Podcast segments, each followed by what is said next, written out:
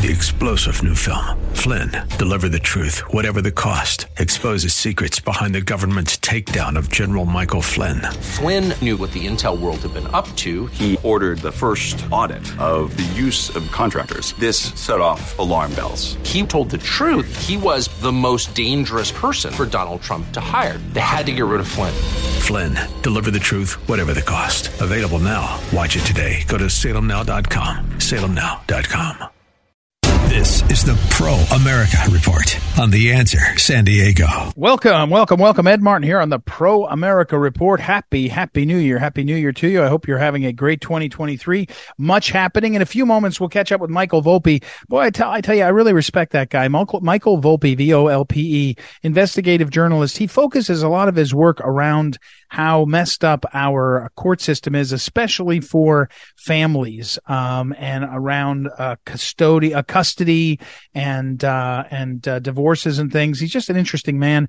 And he's got a piece, uh, we're going to talk about that, about, uh, um, the, a battle down in Texas, family, unfortunately, a husband and wife split. Um, and as to their, um, very young child, uh, mom took the child to California and wants to transition, I think a boy to a girl. And dad is saying in Texas, wait a second, uh, we shouldn't do that. He's only five or six years old. And, and anyway, it's uh, digging into the details. Michael Volpe will do that. And we'll also talk with Ted Malloch. Ted Malloch's got some predictions for 2023, 13 bold ones. We'll talk with him but first, what you need to know today, uh, we're all watching and I'm, uh, I'm, I'm doing this, uh, uh, I'm recording this a little bit ahead of time because I'm actually up on Capitol Hill and, uh, we're watching, uh, the battle over who will be Speaker of the House. And, and we're watching that. And suddenly there are 19 in the first two rounds of voting for the Speaker. There were 19 members who, stood up and said no to Kevin McCarthy, the obvious choice, quote unquote, obvious after all this time. Um, here's what I want to tell you. Here's the takeaway, what you need to know. A few, a few can do it. A few can do it. What do I mean? A few people can do it. Now, a few people will often turn into many.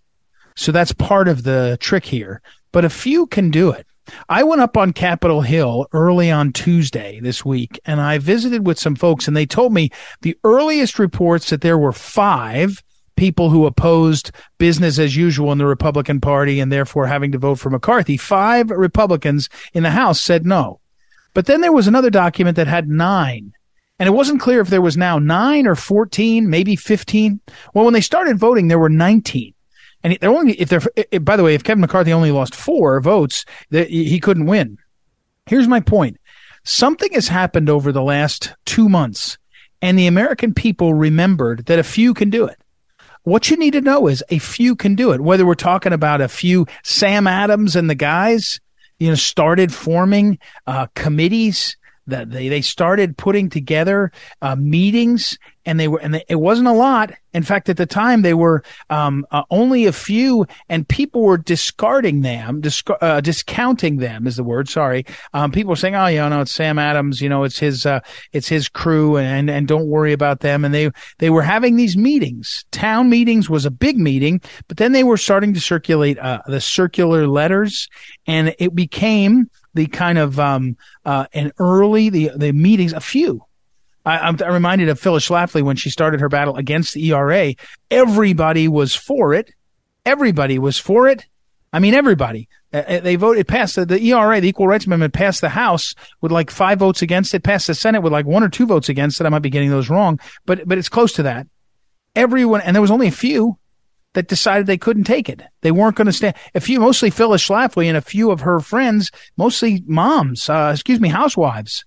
And they stood up and did it. A few can do it. A few can do it.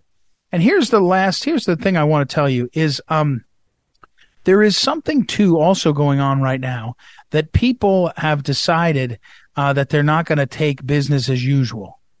So I, was having this conversation uh, earlier today with a friend of mine, and I was saying that for a long time, people gave uh, Mitch McConnell, the senator from Kentucky, some leeway because he had actually been um, uh, instrumental in blocking uh, Merrick Garland from taking the Supreme Court seat of uh, Justice Scalia, the late Justice Antonin Scalia, and that Mitch McConnell, in an incredible act of political uh, strate- uh, st- strategy, uh, immediately when Justice Scalia passed away, um, Mitch McConnell said, "We're not going to replace him," and he held the line. and he held his caucus, he held the Senate caucus together.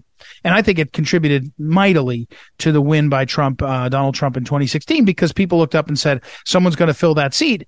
Justice Scalia and Republicans and conservatives and normal Americans said, I'd rather have Trump do it than Hillary. I think that was a huge deal. But some, something happened in the last month or so. And the, the American people, not just one, not just one or two or three, but many, uh, many people joined the few that were sick of it.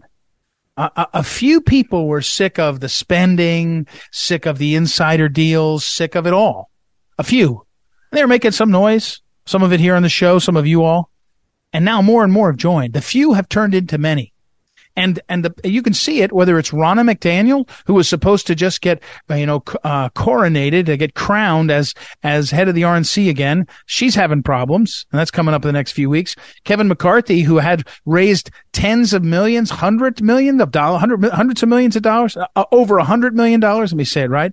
And he was supposed to be crowned speaker. And Mitch McConnell, who every day is getting more and more attention negatively from the people, from we the people.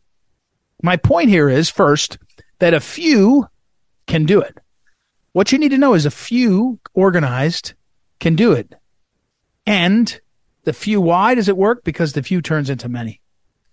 And it's a little bit like that video, if you've seen it, the man dancing, one man dancing on the hill, and there's this crazy guy dancing on a hill, really outgoing, kind of looks like a hippie guy. And after about, uh, I don't know, 30 seconds, uh, maybe a minute, a second guy joins him. And after about another minute, a third guy. And pretty soon, pretty quickly after the third guy, a bunch of guys join. And the ar- argument, the discussion by, uh, you know, a business, uh, uh, by analysts and things is it's that first man that makes the lone guy go from one to two that makes a difference. I don't know. I don't care. I can tell you that a few can do it. And once a few are dancing with some energy, more people come. And in this environment, more and more people, more and more of we the people, uh, want to join. So very interesting times, exciting times, more to come. We'll take a break. When we come back, we'll talk with Michael Volpe and also with our old friend Ted Malloch in 2023. Uh, Happy New Year, everybody. Thanks for being here. Don't forget, visit proamericareport.com, proamericareport.com. Sign up for the daily email there, uh, proamericareport.com. Be right back. Ed Martin on the Pro America Report. Back in a moment.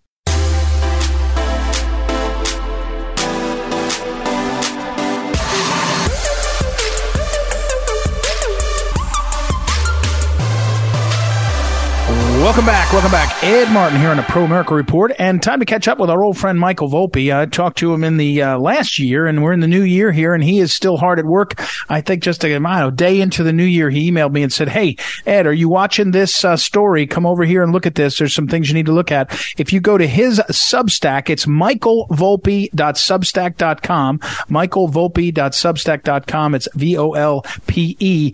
And uh, he, it's called Michael Volpe Investigates, Investigative Journalism at its best. He digs into a lot of different things. So welcome back, Michael. Happy New Year to you. How are you? Happy New Year. So this story that you uh, flagged for me, um, Texas Supreme Court, we all saw this um, uh, come up a few months ago. The Supreme Court was wading into um, Jeff Younger, who was fighting for his son, um, young son, by the way, and saying, "Hey, wait a second, um, just because his mother seems to think it'd be good for him to transition to being a girl named Luna, I don't think that's good." Tell us where. First of all, tell us a little bit more about the story story and where it is now with the Supreme Court of Texas getting involved? Right. So, first of all, even though Texas is a red state, uh, there's m- plenty of blue areas, and it appears that Mr. Younger wound up in front of a pretty liberal judge. Uh, I think Brown is her last name before he got to the Supreme Court, uh-huh. and he kept losing uh, every time his custody case, not maybe every single time, but even though his ex-wife uh, who's a doctor herself, was insistent that their son really wanted to be a girl. Um, they, the court constantly sided with her, gave her custody. I believe she even got uh, legal custody, which allows her to make most of the decisions. However, the court stopped short of allowing her to actually transition, James, like chemically or, mm-hmm. or to go to the doctor and transition. But he would wear dresses. She would call him by the girl's name, treat him like a girl. In order to do the final step, both parents have to agree. Obviously, the dad was saying no. That was the crux of the argument. And I watched a hearing in 2021 in this case. And the way the mom explained it was, well, when my son was three years old, he said he wanted to pretend to be a girl. And by the time he was five, he said he wanted to stop being pretending. And that seemed to be enough for her to say, well, then he must want to be a girl. And the court went along with this, and, and we've talked about this before. They appointed a bunch of different people to the case to make a lot of money. They called it high conflict. It was all nonsense. This whole thing comes down to two parents. One of them wants to keep the boy a boy. One one of them wants to turn the boy into a girl, and the court has been siding with her she moved to California. Yeah, that's what I was going to say. That uh, clarify that part. She moved to California, and so now she's. Uh, we're talking about state court here. It's not federal court. So she's in. He's in. The father. The, the father. The ex-husband father is in Texas uh, mm-hmm. uh, state court, saying, "Wait, we were married here. We lived here. Or I don't know if they were married there, but we lived here, uh, right. and then she moved to California. It, has she escaped the jurisdiction? It looks like Texas is saying no, but I mean that's a that's a tough." Uh, road to hoe too, isn't it? So the key here is that California passed a law that went into effect, I think on the 1st of January, where they will not honor another state's court order if that court order blocks the parent from transitioning their child. And wow. so that I believe is why she moved to California. Wow. And I've read a lot of different stuff since this case has come out and no one's talked about this. I want to preface, I'm not an attorney. Right. But I do believe that what California do, is doing violates what's called the UCCJEA. It's the Uniform think, Child Custody Jurisdiction Enforcement Act. Basically what that says is a court order in any one of our jurisdictions has to be honored by every jurisdiction and that seems to be being violated by California. Um, and it is, uh, this is something people should know. If you get involved in child custody, you can't technically move without the permission of the court. She has moved. the, the dad tried to block the move. It went all the way to the Texas Supreme Court, and the Texas Supreme Court said it's fine for her to move. We have this court order. Don't worry about it. Nobody's going to transition the boy. We're about to find out. She's in California, and California uh, has this law. And it appears. Uh, so, so, so, Michael, so, so, so, Michael, we're talking Michael Volpe, and again, I encourage you to go to. I'm looking at it right now while we're talking. His uh, Substack, as there's a ton of stuff there. Investigative reporter Michael Volpe. But so let, let us put a, a fine uh, point on this what you're saying is there is a law in California that was passed and signed by the governor that said our courts, our state courts, uh, will not honor any rulings from other states if those rulings block uh, transition. In other words, um, California's law, the what passed and was signed, says we uh, know better as to transition. When you're in our state, you can't do that. So if you come to California, for example, with a, an order from Texas that says, um, for here's an example. How about this one? Um, Texas order that says dad should pay a thousand dollars a month uh, in child support, and so you take that order from Texas, you go to California, you can present it to a California court, and the California court will say you got to pay. Right? I mean that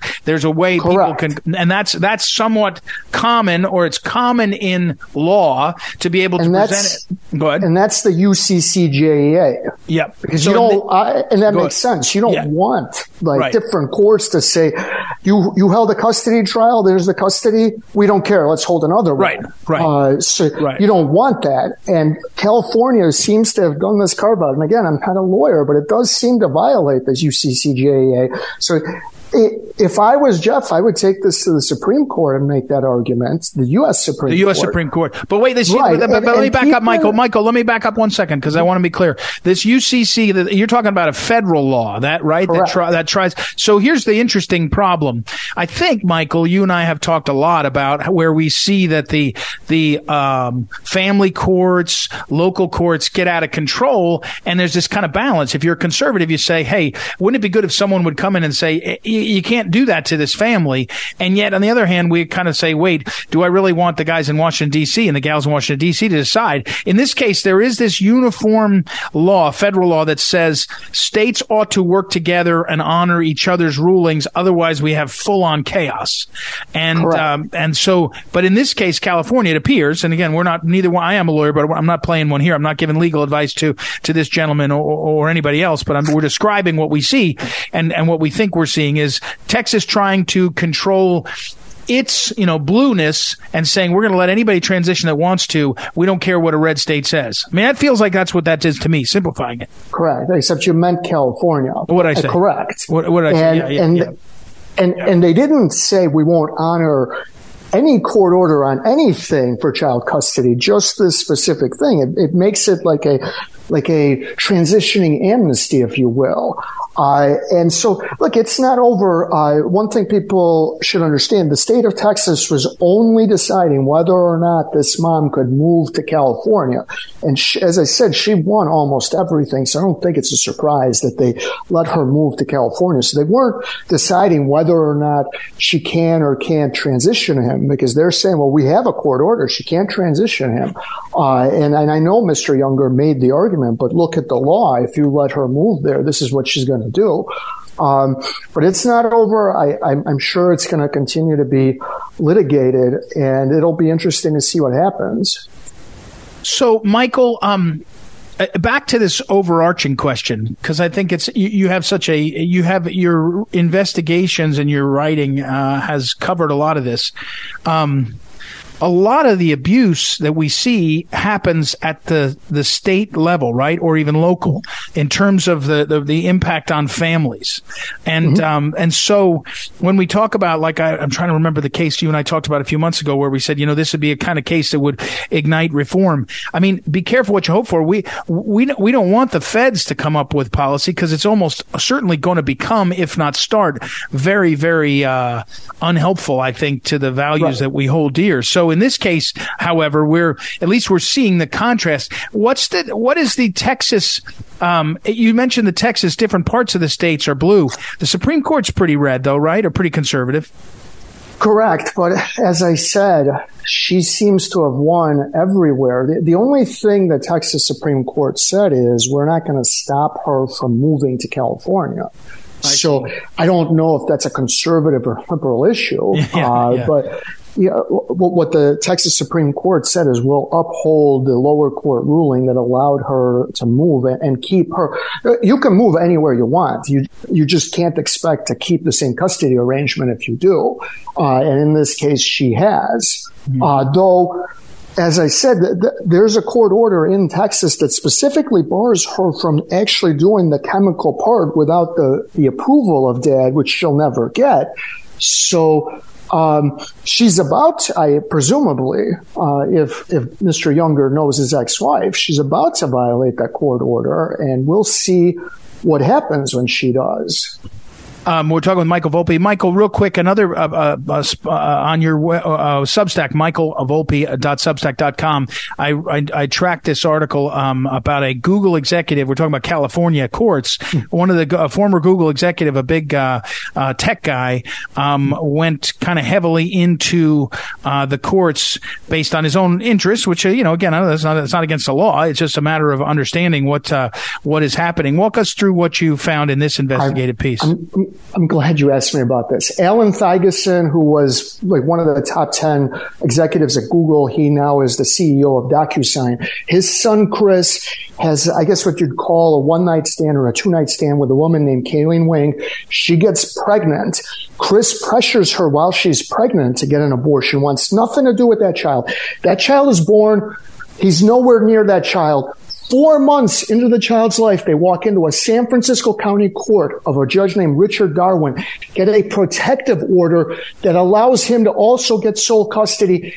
And it gets even crazier. At the moment that order was signed, Kayleen and her son were in Utah. They then hire a criminal attorney named Doug Rappaport who works with multiple DAs and now she's facing well, now she's you, you cut out for a second. I got you though. Got you back for a second. But she, I, I, I, was reading this uh, piece and I got down to this and I and I didn't even understand how um, uh, she was what she what she was facing. So uh, Rapaport is this um, anyway. Uh, um, uh, Kayleen is now uh, charged with crimes. Is that right?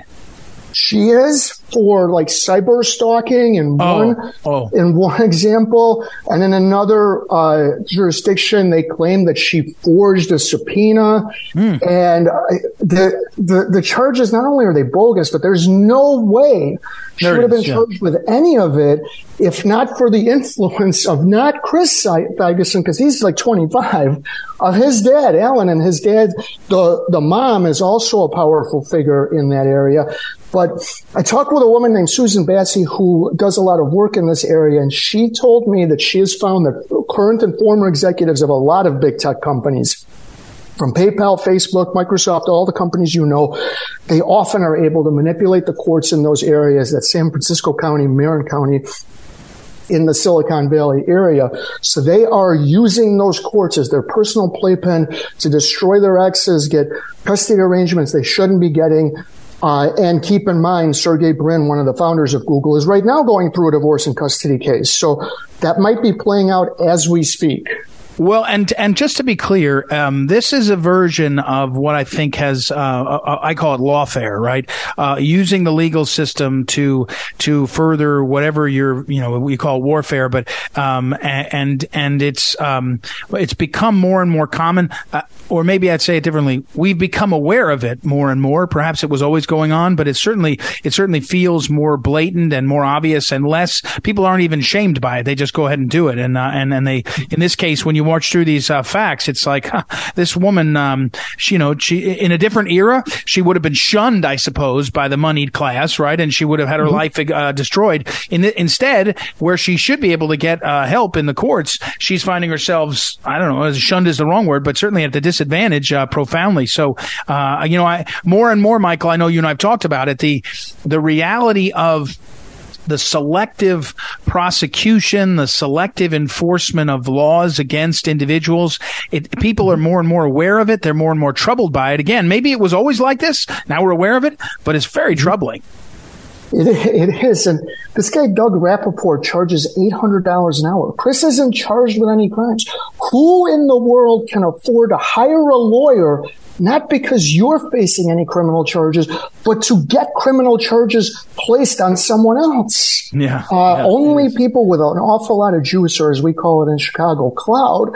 And, uh, and as I said, Chris, it's his dad and his mom who are very powerful people, but yeah, th- th- this should be terrifying.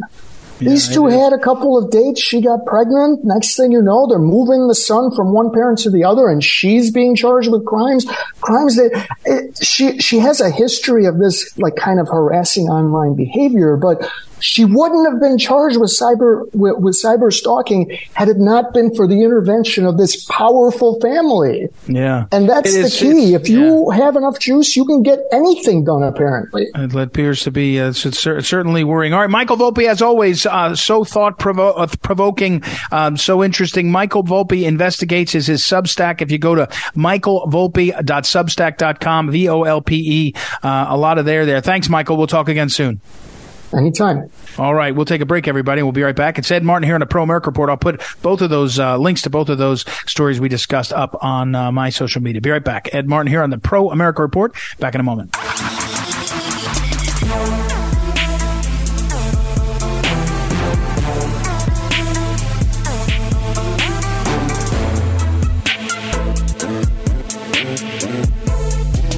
Welcome back. Welcome back. Ed Martin here on a Pro America Report. It wouldn't be the new year if we weren't checking in with Ted Malloch, Theodore Roosevelt Malloch, our friend who is a prolific writer, uh, used to be a prolific writer of books, many books, and he was a, a lecturer. Now he's writing two, sometimes three columns a week, it seems.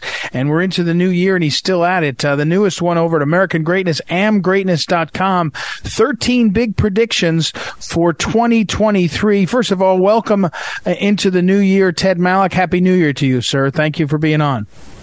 Thank you. It's good to be with you. It, it is. Um, I thought the first one made me, first couple made me smile. I mean, you know, if you don't know politics and follow things, people think, oh yeah, Hunter Biden, you know, be arrested and, uh, and, uh, what's his name? Uh, Bankman Fried. I'll be, eh, you know, will be in, in deep trouble. Um, I, I like the line in the, in one of the, these are 12 and 13 of your predictions.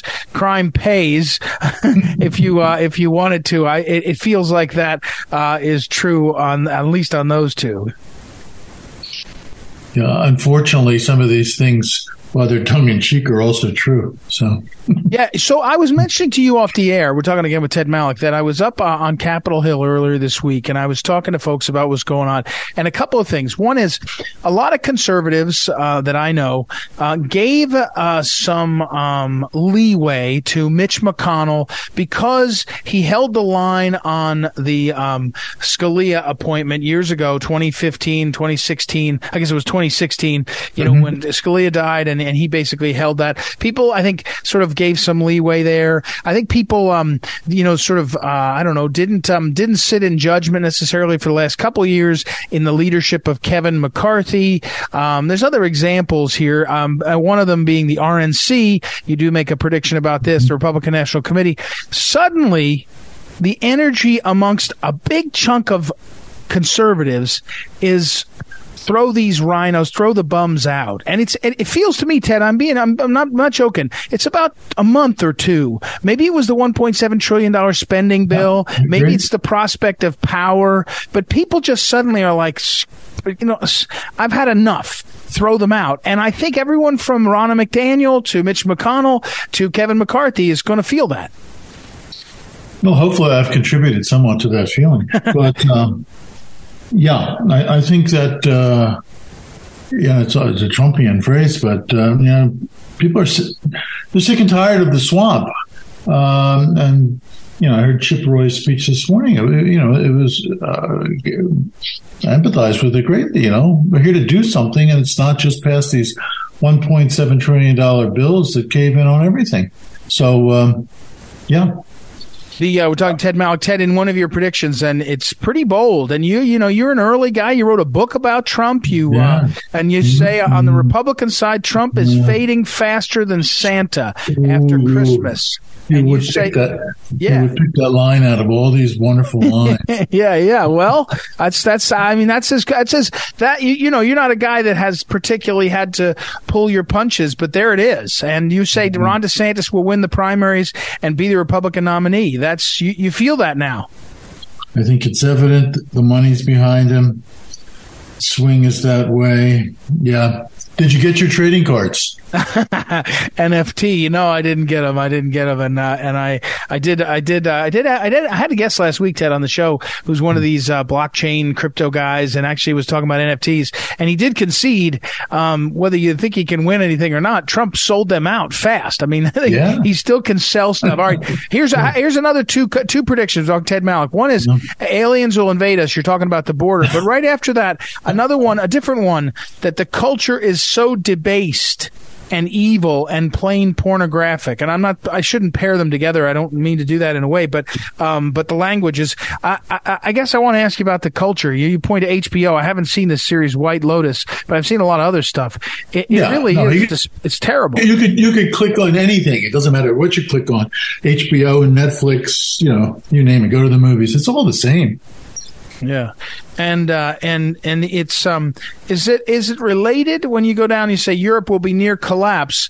It, it, Europe is in collapse. They they're ahead of us on this cultural. Yeah, no, they're a good decade ahead of us. They, they've they've run this course. Yeah, they're you know more secular, more radical more debased.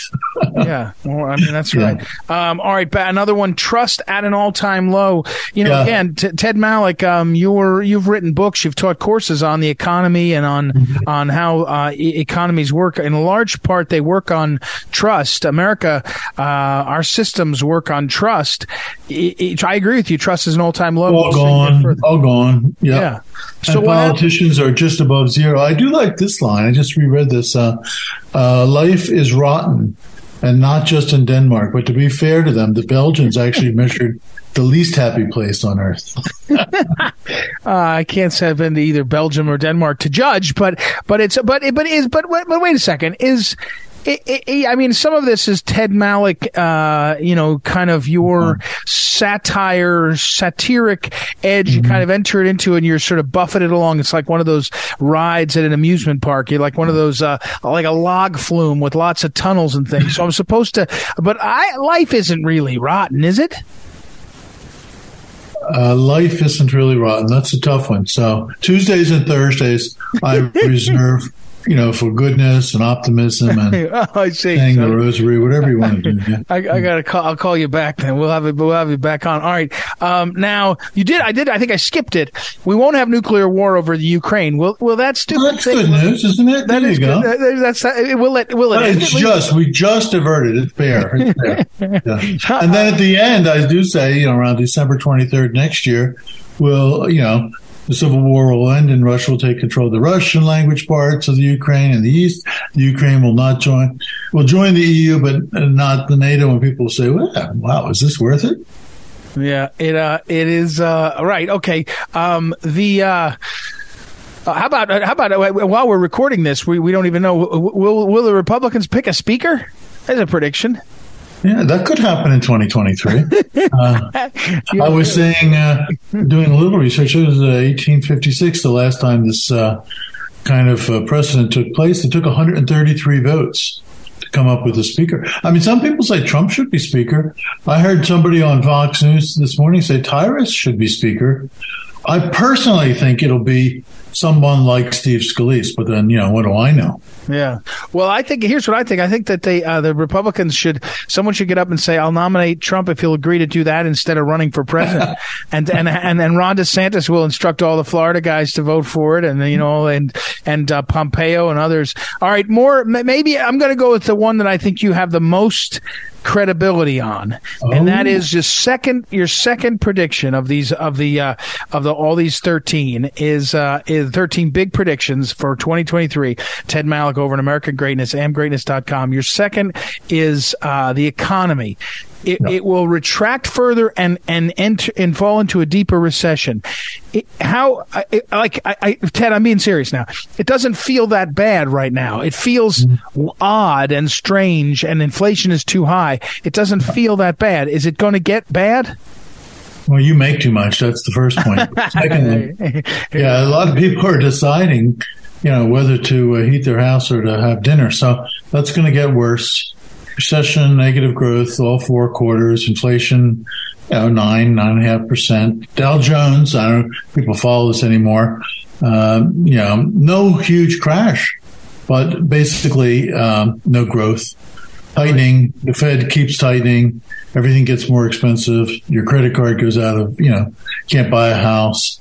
Um, it, it's pretty dismal. I mean, economics is a dismal science. I, I, I, mean, what I take away from this, something I wrote about, you know, 15, 20 years ago, is that Americans uh, are going to realize at some point later in this year that we have to go on a diet and balance our budgets both public and private, and that um, therefore thrift may see a resurgence. Well, I hope so. Although, boy, I tell you, even at Christmas, you watch the Christmas consumption. Mm-hmm. You know, I mean, you watch the, the just yeah. the number of times I saw that Amazon truck ripping around the neighborhood, or you know, all over the place. It's incredible. Um, the uh, uh, Ted, um, one one prediction I didn't see in there: Does Biden run again? Yeah, I, I, said that he runs, and his bio, which is totally fictitious, is problematic, and he gets challenged. Six people will challenge him, canceling each other out and the cackler in chief will, in, in effect, become the next nominee. I don't say next president, next nominee, because she is uh, the Obama girl. Wow. Holy cow! Oh, there it is. Yeah, sorry, that was number eleven. I missed that yeah. one. Okay, all right. So the cackler in chief. You really, uh, you you you you got in the new year in a in a state. All right. I was well, going. Yeah. Yeah, you were yeah. going hard. All right, Ted Malloch, everybody. I'll put it over on uh, social media. Thank you as always, Ted, for writing thirteen big predictions for 2023. Amgreatness.com. Thanks, Ted. And my next article, I'll oh, good. You know. Oh yeah, yeah. This is everybody wants. Know. Yeah, everybody wants to know. Yep. Go ahead. Be looking for this in the next week. The Death of Wall Street. Oh, wow. The death of Wall. I think you're. I think the way. By the way, I will say this, Ted. In all this craziness of this conversation, that I think you're right. I, the one thing I said, people. First of all, you said, is anybody paying attention to the to the uh, Dow Jones Industrial? Uh, you know, people. I think people have stopped tracking it the same way, but I think it does feel right that it'll be stagnant. But the uh, what is it called? The death of Wall Street. Is that the next one? Death of Wall Street. It's, it's a very serious article. Okay. As now, always. Why would anyone invest in companies if there were no longer any possibility for economic growth? Hmm. All right. Ted Malloch, everybody. Thank you, Ted. We'll talk okay. next week. Good. Ted Malloch over at AmericanGreatness.com, and uh, I'll put it up on social media. Be right back. Ed Martin here on the Pro America Report. Back in a moment. This is the Phyllis Schlafly Report, a daily commentary continuing the conservative pro family legacy of Phyllis Schlafly. Now, the president of Phyllis Schlafly Eagles, Ed Martin. President Joe Biden and his leftist administration have weaponized the Department of Justice for their own political purposes and to an intolerable extreme. The incoming Republican controlled House of Representatives should end this abuse by defunding the DOJ.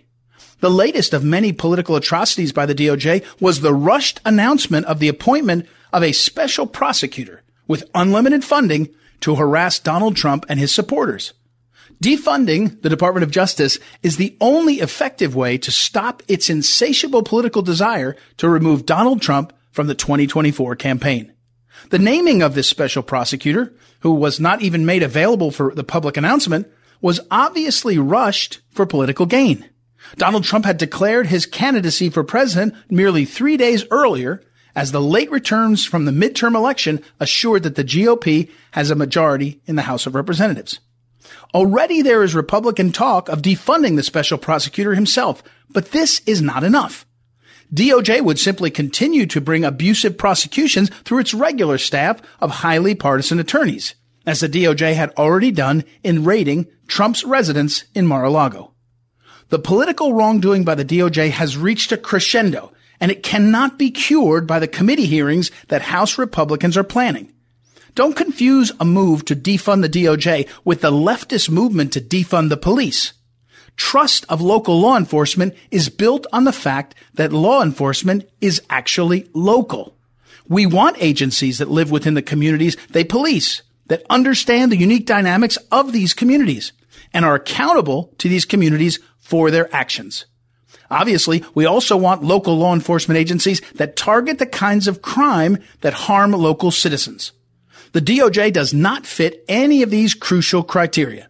The best way to rein in the Department of Justice is for Congress to cut their funding until they stop wasting taxpayer dollars going after their political opponents while turning a blind eye to real crimes like the drug trafficking and sex trafficking that flows across our southern border.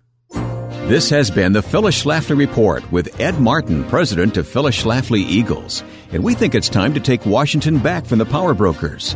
At phyllisschlafly.com, we're organizing a grassroots movement to stand against the deep state bureaucrats who control government. For the latest strategies, go to phyllisschlafly.com. That's phyllisschlafly.com. Thanks for listening, and join us again next time for the Phyllis Schlafly Report.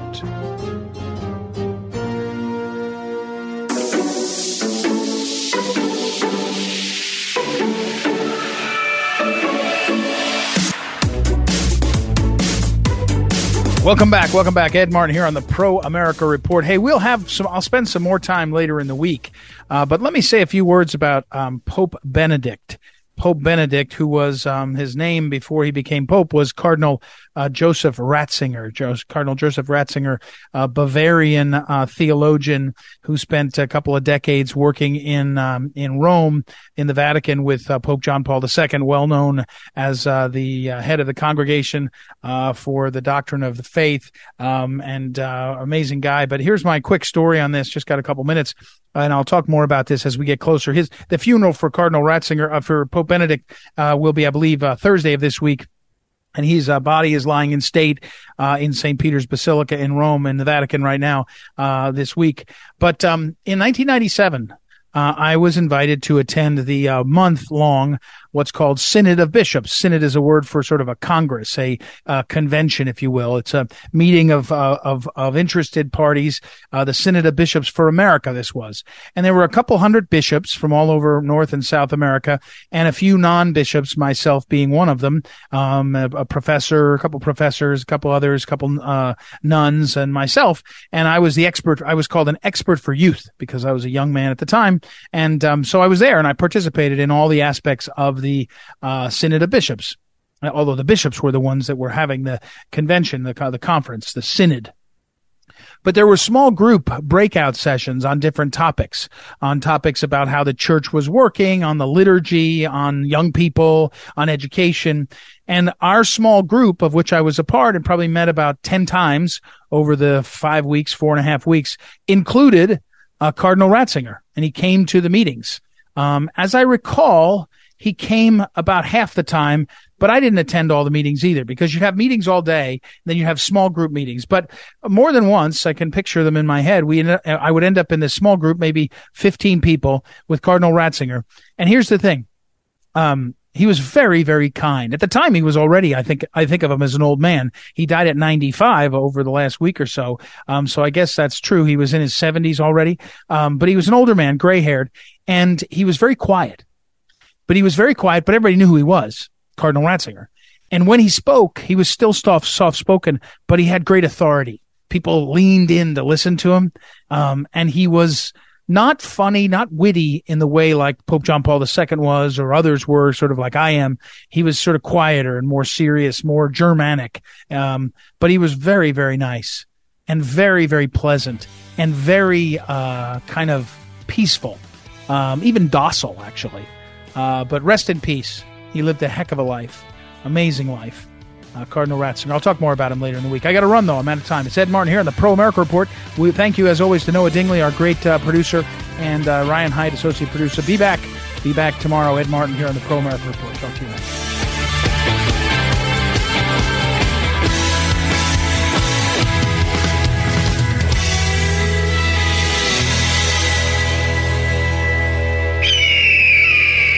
This is the Pro America Report on The Answer San Diego. Three star general Michael J. Flynn, head of the Pentagon Intelligence Agency, knew all the government's dirty secrets. He was one of the most respected generals in the military. Flynn knew what the intel world had been up to, he understood its funding. He ordered the first audit of the use of contractors. This set off alarm bells.